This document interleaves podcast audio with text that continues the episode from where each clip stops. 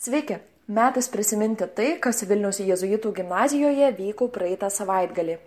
Čia ir vėl tradiciškai susirinko moksleiviai ateitininkai ir kalbėjo apie tai, jog meilė prasideda namuose. Kviečiu pasiklausyti moksleivių, kurie pakalbino paskaitininkus.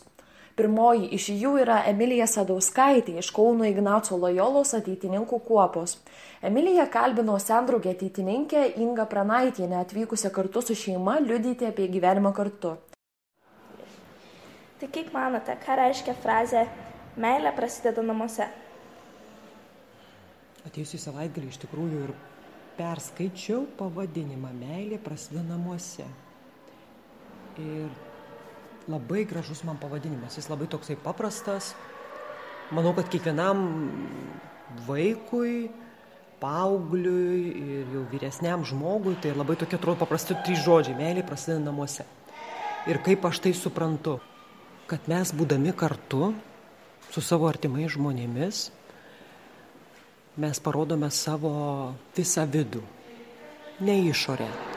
Nes išorė, mes tai yra išorė, tai ar gražiai atrodome apsirengę, negražiai apsirengę, patrauklus, nepatrauklus, visą vadinkim išorę mes rodome mokykloje, darbe, su žmonėmis, su kuriais mes labai mažai praleidžiame laiko. Ir dažniausiai su tai žmonėmis, su kuriais mažiausiai praleidžiame laiko, mes nesipykstame. O namuose mes rodome visą savo vidų. Mes su savo mama, su tėte, su broliu ar sesė susi, galime susipykti, savo leidžiame susipykti, pakelti balsą, parodyti, kas nepatinka, tas vadinkim visas neigiamas emocijas.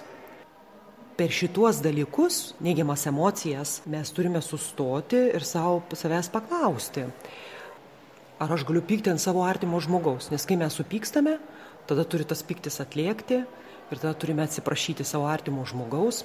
Dievo to pačiu atsiprašyti ir pasakyti, kad nusidėjai ir stengtis e, tos, vadinkim, to konflikto daugiau ne, neorganizuoti, nepykti ant savo mamos ar tėtis ar kito artimo žmogaus. Tai padaryti yra labai sunku, nes mes, kaip pasakyti, esame visi žmonės ir visi mokame parodyti tą pyktį savo namuose bet būdami kartu, vienas kitą mylėdami, mes išmokstame būti kartu ir tą kurti meilę namuose. Ir dar, tą aš ir paskaitos metu pabrėžiau, kad labai svarbu, jeigu ar susipykus, nes ar nesusipykus, pasakyti savo artimam žmogui, kad aš tave myliu. Galima per dieną e, kartoti tai yra, e, kad aš tave myliu. Mm, nes galima apkabinti žmogų, prisiglausti, jeigu labai yra sunku pasakyti. Tai taip turbūt ir aš suprantu tą meilę namuose. O tada kaip manote, kokia yra šeimos svarba? Manau, kad šeimos svarba yra pats svarbiausias valstybės ir apskritai viso pasaulio, kaip sakyti, mažiausias vienetas, bet nuo kurio prasideda viskas. Be šeimos, vadinasi, be vyro ir moters, neatsiranda vaikai, tada nesikūrė visuomenė, nesikuria valstybė ir nesikuria visas pasaulis. Šeimoje ir suaugę, ir vaikai išmoksta pagrindinių gyvenimo vertybių. Tai yra, kad tos išmoksta meilės, išmoksta gerbti kitą žmogų, kitų rūpintis išmoksta. Ir daugelį kitų vertybių, kurios gali tai, ką gauna šeimoje, toliau dovanoja kitiems mokykloje, kitose veiklose, darbuose. Tai manau, be šeimos aš iš tikrųjų neįsivaizduoju pasaulio pačio. Dievo geras buvo planas, kad viskas prasideda nuo šeimos, nuo dviejų žmonių. Ir tai, kad jie po to atsiranda į pasaulį, dėka jų atsiranda palikuonys ir jie tas visas vertybės perduoda savo palikuonims. Tai šeima Kiekviena šeima kuria bendruomenę, iš bendruomenių susidaro bažnyčia, valstybė. Ačiū Jums labai. Taip pat pasiklausykime Andrius Gudausko iš Vilniaus Juozo Girnius moksleivio ateitininkų kuopos. Andrius kalbino kuniga Domingo, kuris pasakojo apie tobulą šeimos modelį - šventą šeimą. Taigi aš šiandien kalbinu e, mūsų paskaitininką kuniga Domingo. Tai kunigė, kas jūsų manimų yra šeimos pagrindas? Šeimos pagrinda yra mama, tėtė ir vaikai, o, sakykime, pagrindinė dalyka, kas joje turi būti, yra tarpusavo meilė. E, tarpusavo meilė kaip pamata, kad e, auktų stabiliai mama, tėtė kartu su vaikais, kad jie užaugintų e, geri vaikai, yra, yra svarbu, kad, kad tiesiog libdytų meilę. Jeigu nėra meilė, tada e, viskas trūksta. Kuniga, ką manote apie išsiskiriančias šeimas, ko jums trūksta? Man atrodo, kad apie tą patį dalyką, kokią mes kalbėjom dabar, e, man atrodo, pirmas dalykas e, trūksta įsidavimo vienas kitam, nes šeima, e, tu turėtum užmiršti, kad tu esi tu, bet tada pradeda būti mes. Ir tavo egoizmai, tavo e, savimylę reikia palikti šoną, nes bus daug dalykų, kurie tau nepatiks, kuo daugiau pradėt bendrauti, tuo daugiau įsiskleidžia e, mūsų silpnybės. Ir manau, kad jeigu vienas kitą nepradeda uždengti silpnybės su meilė, tada ir atsiranda problemas, dėl to ir įsiskiria šeimos. E, to nereiškia, kad e, yra viskas baigta. E, be abejo, ir reikėtų pagalvoti, kad e, yra keli atgal, jie gali toliau e, bendrauti, gali, e, kodėlgi ne, grįžti į, į tą santokos gyvenimą kartu. E, aišku, yra gaila, kad taip atsitinka, ypač dėl vaikų, dėl to, kad jiems yra reikalingas mama ir tėtė kartu. Kaip mums vaikams svarbu elgti šeimoje su tėvais? Svarbu, kaip truputuką kalbėjau su jumis, kad tik yra, kad, kad vaikai suprastų, kad nepaisant tėvų silpnybės, jie turi jos klausyti, bet klausyti, e, klausyti reiškia mylėti. Mes darome visko, ką reikia, ypač e, darome to, kas yra sunku, kai yra tikro meilė. Kai mes mylime tėvus, nepaisant, ką man prašys, eikit pėsčiom iki Ameriką, nuveikčiau, nes e, man prašė man tėvai. Ir, ir jie dėl manęs daro visko, ką daro. Dėl manęs tengiasi dirbti, dėl manęs man, man užaugina, dėl manęs e, eina į bažnyčią, perdo tikėjimą. No, daug ką daro, visko, ką jie darė, darė būtent dėl, dėl šeimos. Tai aš esu šeimos narys, tai reiškia daro dėl manęs, aš turiu pasistengti gražinti jiems su mano elgesiu, su gerais darbais ir parodant jiems pagarbą. Kuniga, o kas jums yra šeima? Man šeima yra viskas. Aš be šeimos nebūčiau kunigas, be šeimos nebūčiau kur esu. E, visi, visi kunigai suprantame puikiai, kad šeima galiu gale užaugino mūsų tikėjimą ir jeigu jie nebūtų buvę kokia yra, gal nebūčiau kunigas.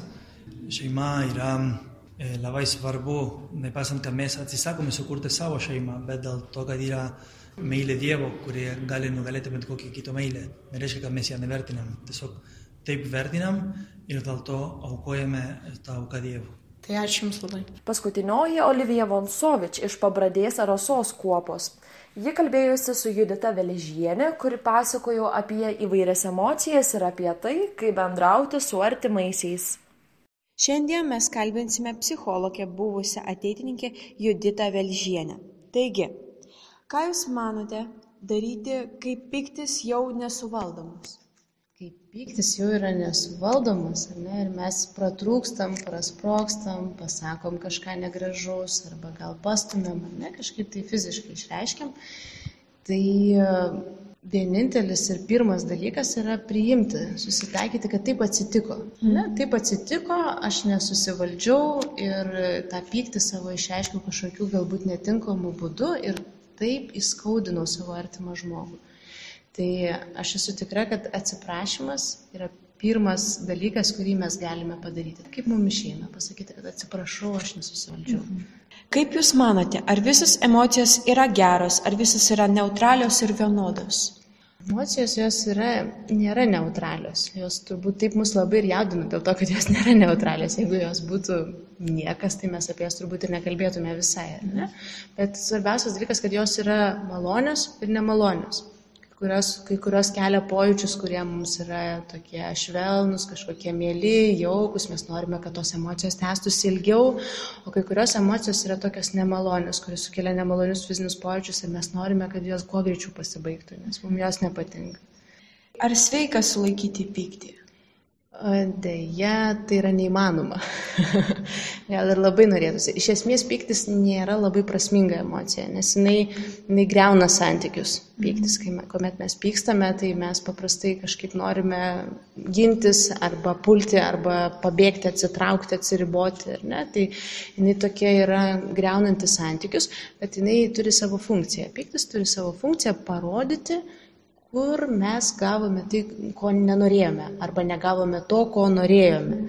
Ir jeigu mes supykstame ir jeigu mes sugebame suvaldyti tą visą jausmą patį kaip jausmą, mes galime savęs paklausti, kas čia atsitiko, ko aš norėjau, kad būtų, ar kaip norėjau, kad būtų, kad taip supykau. Tai jeigu mes pykti žiūrim kaip į ženkliuką, vėliavytę, kuri užsidega, ar lemputę, kuri užsidega ir sako, ei, kažkas čia prasilenkia su tavo norais, mes galime tos norus savo atpažinti. Kaip Jūs manote, kaip esame supykę, mes galime užkrėsti, taip sakant, pykčių kitus žmonės? Taip, galime užkrėsti greičiausiai tuo, kad mes peržengsime ribas pykdami mes galime neišgirsti, neįsiklausyti į kitą žmogų, mes greičiausiai galvosim tik apie save ir, ir tada savo veiksmais, piktais veiksmais mes galime kito žmogaus norus nuneikti, padaryti mhm. taip, kaip jisai nenorėjo, kad būtų, ne? ir tada jisai irgi supyks, nes mhm. veikia tas pats mechanizmas. Tai tada, mhm. kuo daugiau mes tų veiksmų atliekam, tuo daugiau supykusių žmonių turim. Mhm. Tai ačiū labai, kad pasidalinote su savo mintimis, tai dėkoju. Girdėjote paskutinės paskaitininkės žodžius, na, o mes linkime stengtis dalintis tik geromis emocijomis bei nepamiršti, kad meilė prasideda namuose. Kitame ateitininkų dialogų įraše girdėsite studentės ateitininkės Rūtos Visockytės pokalbį su Vilnius kunigų seminarijos trečio kurso klieriku Denisu. Jis pasakos apie pašaukimą. Taip pat noriu priminti, jog jau prasidėjo registracija į moksleivių ateitininkų žiemos akademiją pavadinimu Pašaukimas įrašyta širdyje. Akademijų komitetas laiškų lauks iki gruodžio 10 dienos. Tad pats laikas suskupti atlikti užduotį bei naujuosius metus pasiruošti sutikti Žemaitijos sostinėje telšiuose. Iki.